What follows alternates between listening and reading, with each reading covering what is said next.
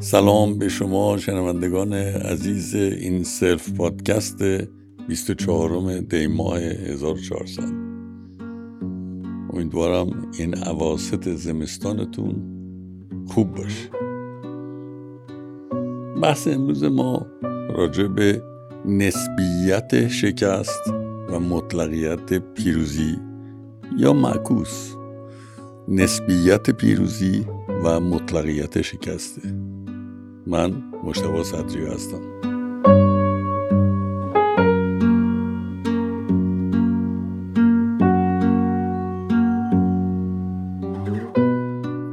روابط زندگی در تمام سطوحش. یه جوری یه رابطه قوایی توشه. کسانی هستن که تمام تفکرشون بر پایه این رابطه قوا تو رابطه زندگیه. و میکوشند که رابطه قوای برنده بسازند. یعنی روابط قوایی باشه که تو اون روابط قوا حاکم باشند. چه عاملی می‌تونه انگیزه حاکم بودن تو رابطه قوایی در روابط انسانی بسازه. انگیزه چیه؟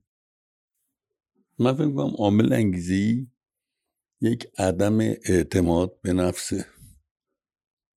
فقط به علت به نظر من عدم اعتماد به نفسه که یه انسان می‌تونه مطلقا بخواد بر دیگری پیروز بشه. و به همین دلیل کسی که تمام مسئله زندگیش رابطه قواست به علت عدم اعتماد به نفس می‌تونه هر شکستی رو برای خودش مطلقیت تعریف کنه. هر شکستی من باورم اینه که رابطه قوا تمام شده تو دنیا. پرقدرت ترین قدرت ها قدرت ندارن. پر امکانات ترین قدرت ابزار برای اعمال قدرت دیگه نداره. چرا؟ برای اینکه بشریت یه جای جدیدی رسیده. لاقل بخشی از بشریت.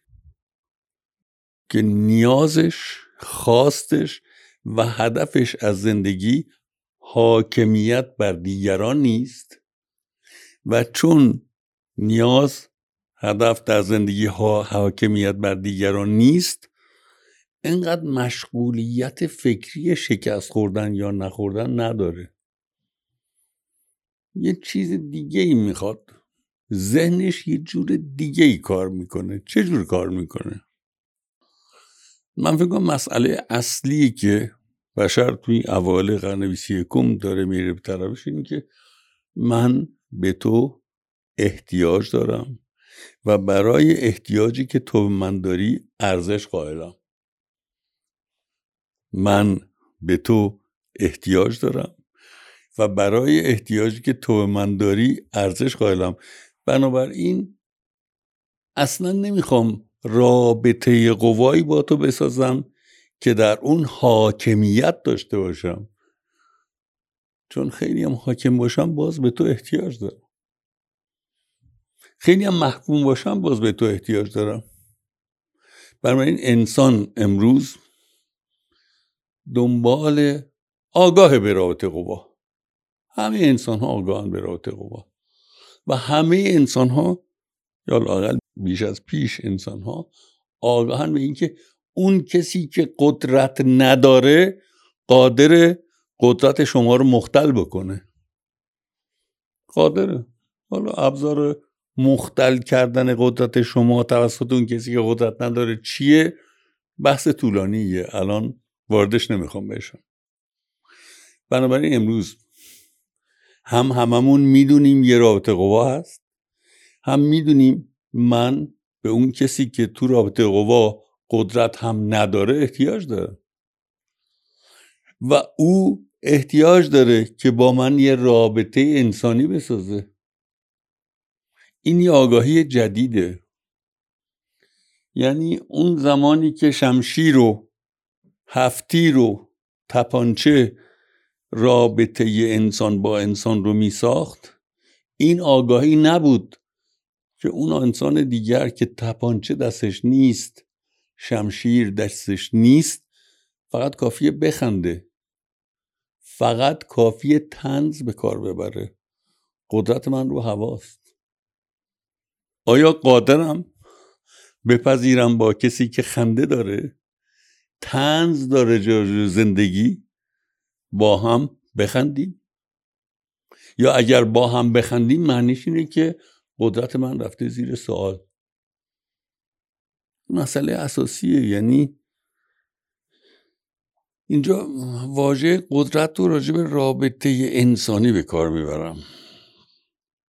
یعنی قدرت گنده رو صحبت نمی‌کنم. رابطه دو تا آدم چهار تا آدم پنج تا آدم یه محول دوستانه. ما آیا قادریم به همدیگه؟ رضایتمندی از زندگی رو منتقل کنیم. یا می‌تونیم همه استعدادمون رو به کار ببریم.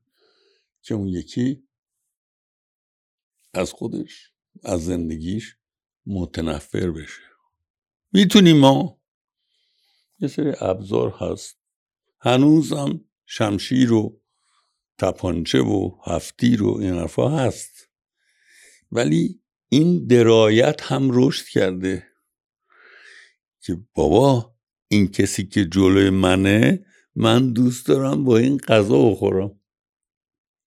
و خوشم میاد غذامون رو با هم تقسیم کنیم. و این غذایی که با هم بخوریم لذیذتره. خوشمزه تره و آرامش بعد از این غذا خوشایندتره. این آگاهی جدیده. این نحوه دیدن زندگی جدیده. دیگه انسان مرز دنیای توحش نیست. انسان در انسانیتش به طور کلی رشد کرده تحول کرده. بنابراین مفهوم برد برد یه مفهوم ریاضی رابطه قوا نیست. یه مفهوم آگاه بودن به این ضرورت که رضایتمندی شما از زندگیت رضایتمندی منو از زندگیم فزونی میده.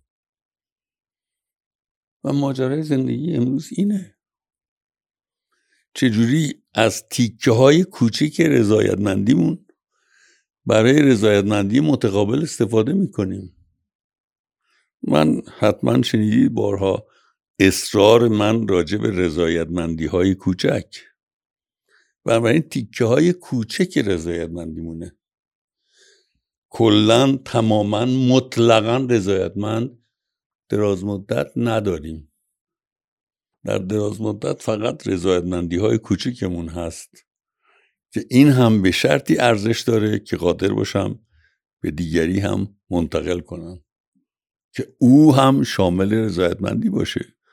اگر رضایتمندی من تنها برای من باشد و دیگرانی که به من نزدیکن ازش بهره نگیرن این رضایتمندی برد برد نیست.